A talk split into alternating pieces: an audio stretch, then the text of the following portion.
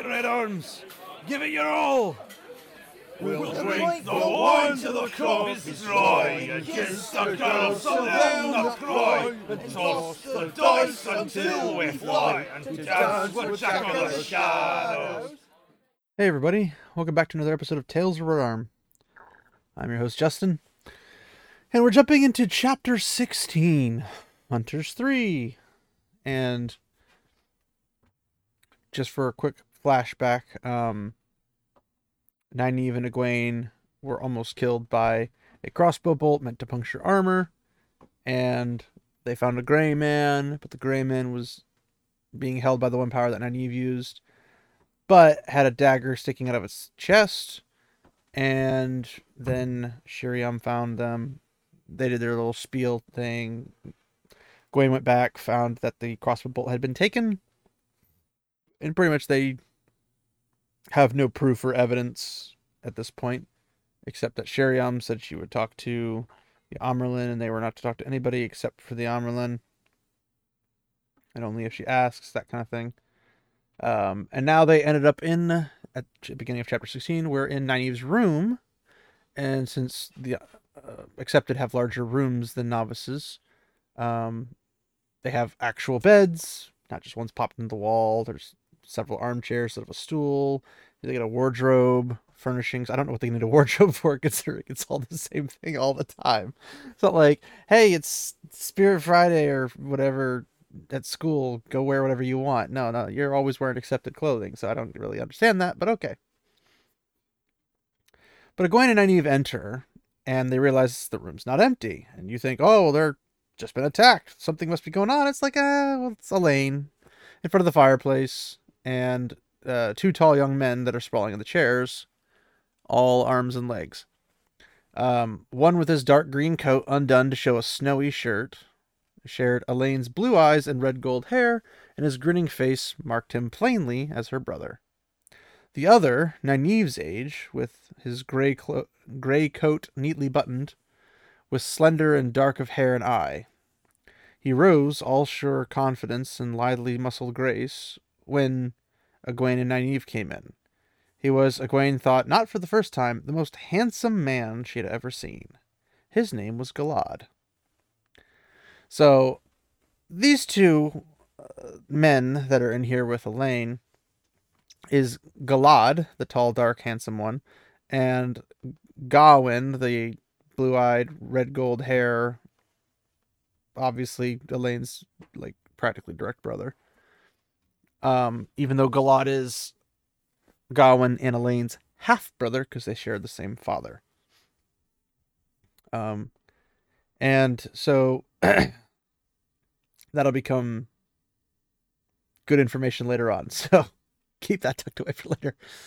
Um, but yeah, so Galad sees Egwene and he says, It's good to see you. Takes her hand. He's like, I've worried much over you. We have worried much. And he is like an absolute knockout for the ladies. Like, he's a lady killer to the nth degree without even realizing. Like, he just is polite. He's kind. He's all these types of things. But he's also got some other potential downsides, according to Elayne. And we'll see those later on in this chapter. But he's the kind of guy who makes any woman's heart at least flutter at the very minimum um because he's just he's absolutely beautiful. He's he's the guy who makes fabio look like a plain drab orc you know? He's that guy. But um she says thank thank you galad and takes her hand before she could feel that her pulse just like picks up. And she thinks you know light but he's beautiful. But like i said just happens. And she smooths her dress to kind of like draw attention away from her blushing face and she wishes that he saw her in silk instead of just plain white wool. Maybe even one of those, and I love this, Damani dresses that Min had told her of.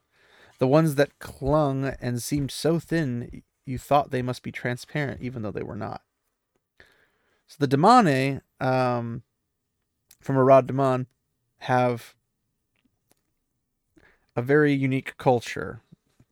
It's a very unique place. It's very Middle Eastern. Tarabon and uh, Arad have kind of like Middle Easternish, India type uh, cultures. I'm pretty sure Tarabon's India and Arad like Middle Eastern.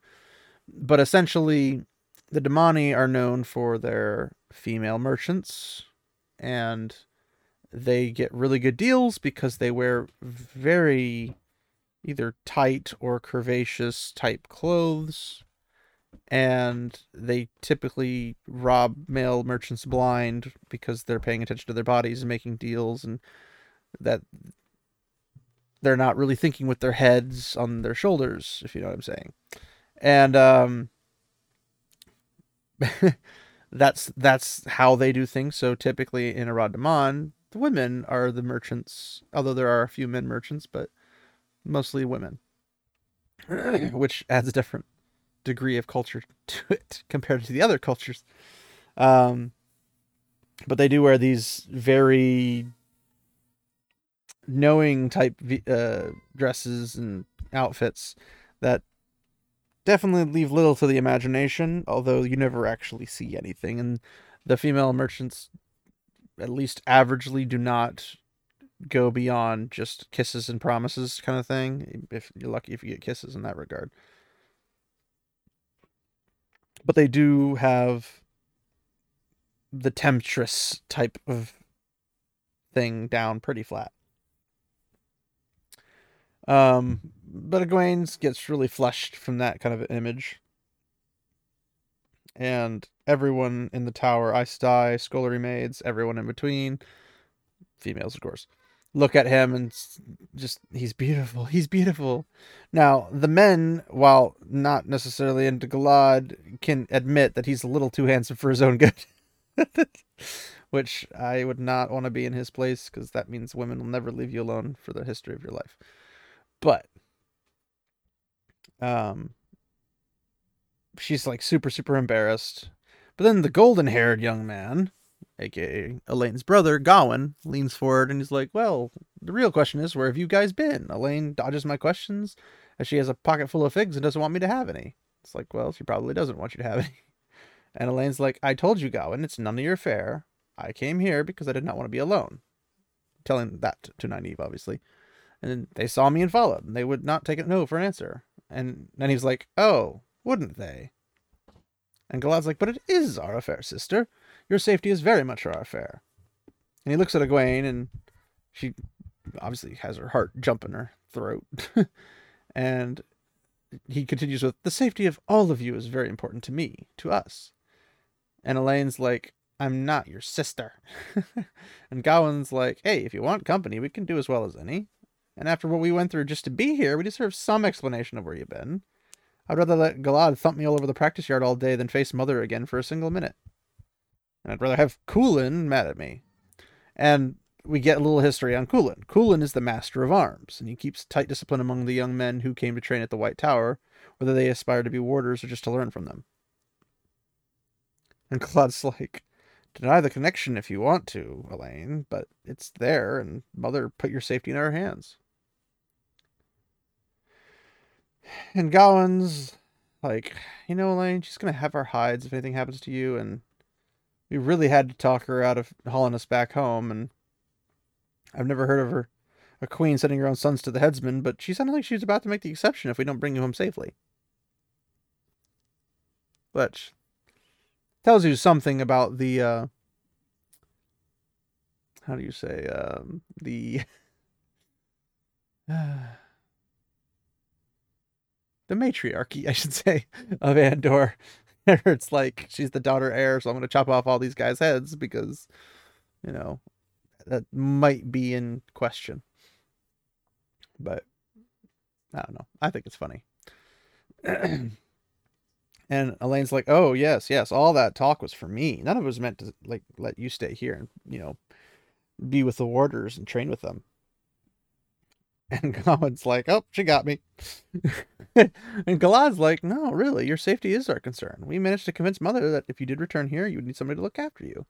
And he's like, look after me. And he's like, ah, hey, hey, the White Tower has become a dangerous place. We've had deaths, murders, no explanations, even some Aes Sedai have died, and you know, even when they try to keep that quiet, we still heard rumors of Black Ajah smoking in the tower, and of course, by Mother's command, when it is safe for you to leave your training, we are returning you to Caemlyn. And Elayne just lifts her chin and half turns away from him, like, huh. So Gawyn runs his head, his hand through his hair in frustration. He's like, "Oh, come on, Nynaeve. Like, Galad and I are not villains. All we want to do is help. You would do it anyway, but Mother commanded it, so there's no chance of you talking us out of it." And Nynaeve's like, "Well, Morgase's commands carry no weight in Tar Valon." It's like, well, maybe not to Tar Valon type people, but they still carry commands because if an Andoran goes in there, he's bound by her commands because you know the whole she's the queen kind of thing of Andor. But she's like, well, at least for your offer for help, I'll remember it. Should we need help, you'll be the first to hear of it. But for now, mm, you need to leave.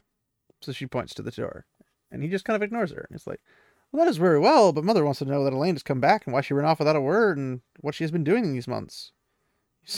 The whole tower is in turmoil, Elayne, and you know, Mother was half crazed with fear. I thought she'd tear the tower down with her bare hands.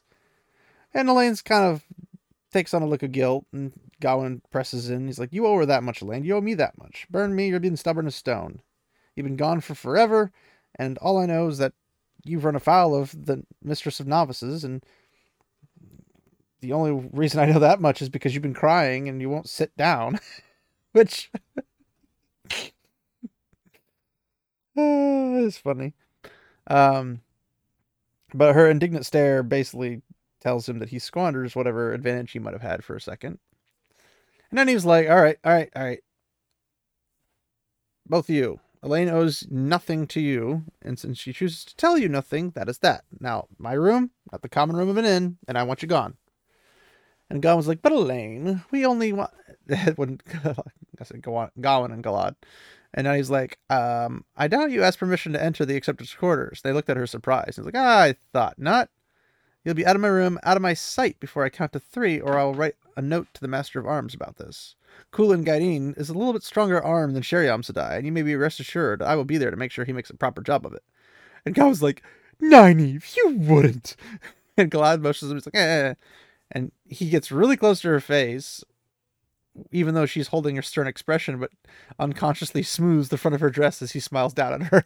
like I said, even though she has eyes for Lan, it's he's the beautiful guy. Um, and Egwene's not surprised. And she doesn't think a woman outside of the Red Ajah would not be affected by Galad's smile. And even the women in, even though even the women in the Red Ajah might, might. But so Galad's like, I apologize for forcing ourselves unwanted. We will go, of course, but remember we are here if you need us, and whatever whatever causes you to run away, we can help with that as well. And she just smiles at him and goes, One. And he blinks and he's like, What? Gawyn gets up and goes to the door and Galad's like, Egwene, especially you, anytime, call on me for anything. I hope you know that.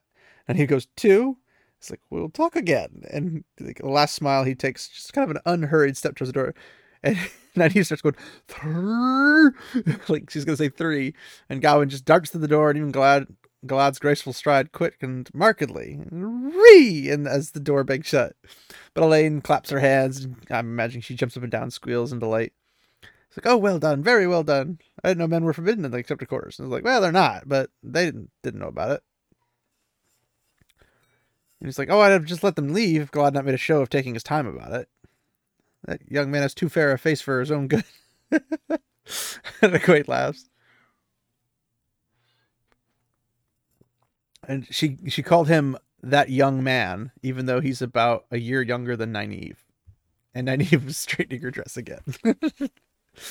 and Elayne's like, Glad, it'll bother us again. I do not know whether your trick will work more than once. He does see he does what he sees is right, no matter who it hurts, even himself. Now, I theorize this has to do with his father. I don't believe there's anything in the series that explicitly states why he does it, but knowing the father situation in the history of that, it's my personal theory that it was because of his father that he ends up going that route. Stick that away for later if you want to. That's purely up for you. And uh and he was like, Well, I'll think of something else. And we can't afford having him looking at our shoulders all the time and you know, hey Elayne, if you want, I can make a salve that will soothe you. And she shakes her head and lays down across the bed with her chin in her hands. So obviously on her stomach.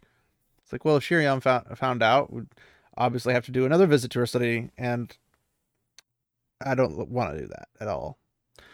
But then Egwene's like, oh, you haven't said very much, Egwene. You know, cat got your tongue, or maybe Galad. And Egwene blushes and she's like, I just simply didn't want to argue with him in a dignified manner as much as she could muster. And Elayne's like, oh, of course. I'll admit that Galad is good looking, but he's horrid. And then we get a little history lesson. He always does right as he sees it. I know that does not sound horrid, but it is. He has never disobeyed mother, not the smallest thing that I know of. He will not tell a lie, even a small one, or break a rule. If he turns you in for breaking one, there isn't the slightest spite in it. He seems sad you could not live up to his standards. If anything, well, that doesn't change the fact that it will turn you in.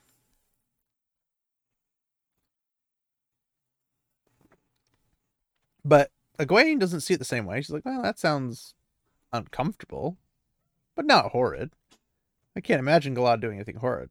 And Elayne's like, if you want to pay attention to someone, try Gawyn. He's nice enough, at least most of the time, and he's besotted with you. And Egwene's like, Gawyn? He's never looked at me twice. Like, oh, of course not. The way you stare at Galad until your eyes ready to look ready to fall out of your face. Egwene starts blushing again. It was like Galad saved his life when Gawyn was a child, so Gawyn will never admit he's interested in a woman that Galad is interested in. Is in, is interested in. But I heard him talk about you, and he can never hide things from me. And she's like, "Well, that's nice to know. Perhaps I can get him to say some of those nice things to me instead of you." And Elayne's like, "Well, you could choose Green Ajah, you know. Green sisters sometimes marry. Gawyn truly is besotted, and you would be good for him. Besides, I'd like to have you for a sister." It's like, yeah, it's gets the range. Let's go. And then he was like, Well, if you two are finished with your girlish chatter, says the woman who would go love heart eyes after Lan any moment of the day. She's like, We got important matters to talk about. Elayne's like, Yeah, so what did the seat say to you after you left? And Egwene's like, Well, I'd rather not talk about it. She did not say anything that was pleasant. Elayne's like, yeah, right. Most people think I get off easier than most because I'm daughter heir. The truth is, if anything, I catch it harder than the rest because I am daughter heir. Neither of you did anything I did not, and the Amyrlin had harsh words for you. She should have twice as hard for me. Now, what'd she say? And he's like, all right, keep it between us three. Black Ajah. And I, Gwen's like, Nynaeve, she said to leave out of it. And Elayne's like, Black Ajah cannot leave me out telling me this much. I won't be left out. Like, if they refuse to tell you, they refuse to tell you. Like, what are you going to do? I won't be left out. That's spoiled. And he's like, oh, I never meant for you to be. But Egwene just stares at her like, what? What? And he's like, oh, come on, Egwene. If it was, it was you and I who Liandrin saw as a threat. It was you and I who were just nearly killed.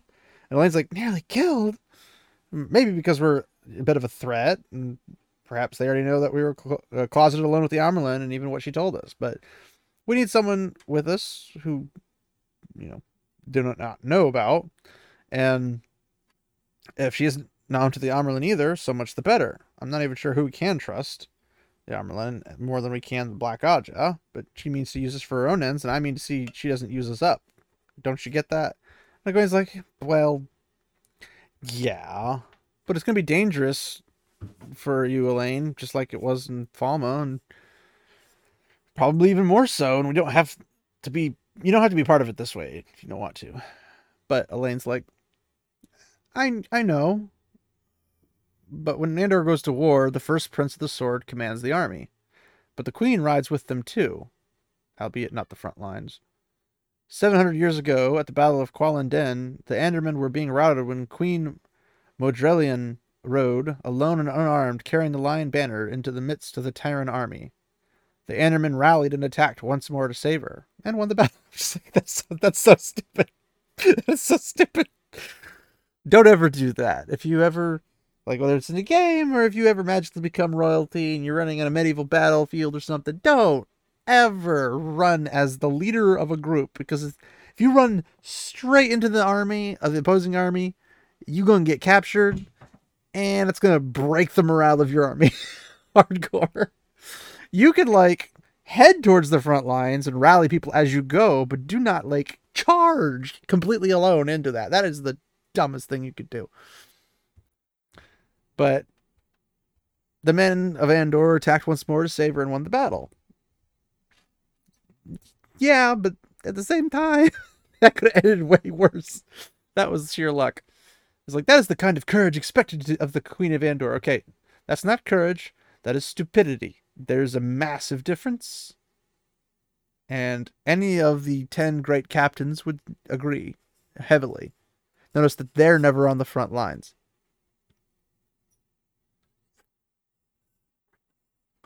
And by the, the 10 great captains, I'm referring to like Gareth Bryne, um, Lord Agelmar.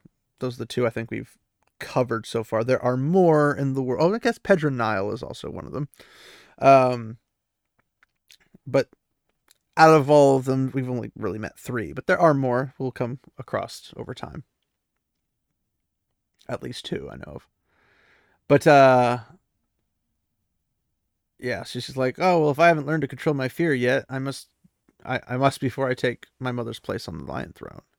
Then her summer mood vanishes into a giggle. She's like, besides, you think I would pass up an adventure so I could scrub pots? And then he's like, well, you're gonna do that anyway, and hope everyone thinks that's all you're doing. So listen carefully. So Elayne, you know, listens and her mouth pops out and just like, what? And Nynaeve tells him everything that tells them. She, Elayne shivers over the gray man and reads the document that Amyrlin had given Nynaeve with a look of wonder. And it's like, well, I wish I could have that when I face mothers next. I'm like, I don't think that would help you. and uh, at the time, then he finishes, her face is a picture of indignation. He's like, Why, that's being like told to go in the hills and find lions, only you don't know whether there are any lions, and if there are, they may be hunting you, and they may be disguised as bushes. Oh, and if you find any lions, try not to let them eat you before you can tell where they are.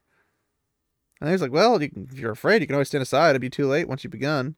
And Elayne's like, Of course I'm afraid. I'm not a fool. Well, I don't know. You were just talking about being courageous and rushing the battlefield by yourself into the middle of an army.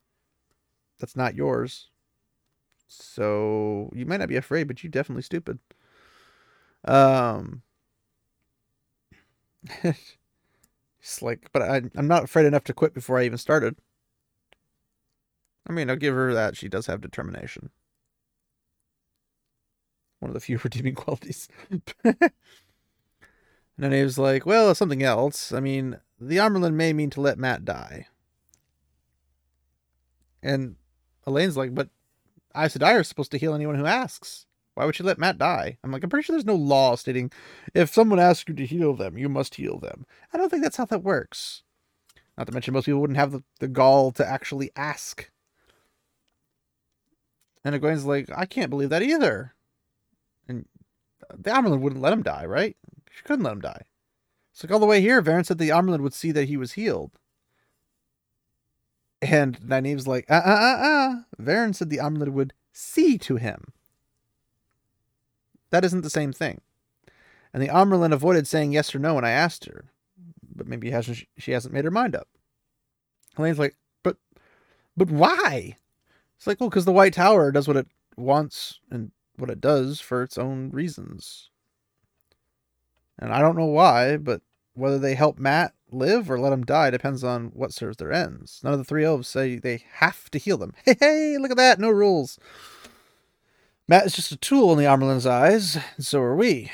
And she wants us to, us to hunt the Black Ajah, but if you break a tool, it cannot be fixed. You don't weep over it, you just get another one. And you guys have to remember that. And Gwen's like, well, what are we going to do about him? What can we do? And he's like, ah, let me go to my wardrobe, rummage in the back. She comes out with a little cloth bag of herbs. Like, well, my medicine's in luck. Perhaps I can heal him myself. I'm like, this isn't a natural thing, Nynaeve. natural herbs don't help unnatural problems. And Elayne's like, well, Verin couldn't, and Moiraine and Verin together couldn't, and Moiraine had an Angreal. And even if you draw that much of the one power, you could burn yourself to a cinder or just still yourself if you're lucky, and if that's if you can call that luck.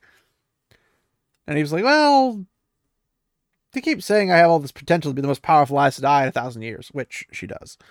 Um perhaps it's, you know, time I find out whether or not they're right. She, you know, tugs on her braid. Classic. Um you know, Nynaeve was a little bit afraid, despite her brave words. She's like, well, she won't let Mat die, even if it means risking death herself. It's like they keep saying uh, we're all three so powerful, or at least I will be. Maybe if we all try together, we can divide the flow among us. I'm like, or you do a link and then you don't burn everyone out. There's that too, but you don't know how to do a link because you're only accepted and novices.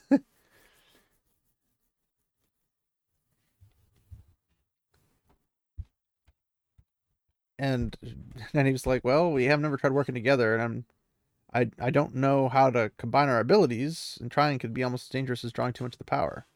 And I's like, "Well, if we're gonna do it, let's do it. The longer we talk, the more frightened I'm gonna become." And Mat's in the guest rooms, but I'm not sure which one. But Sheriam told me that much.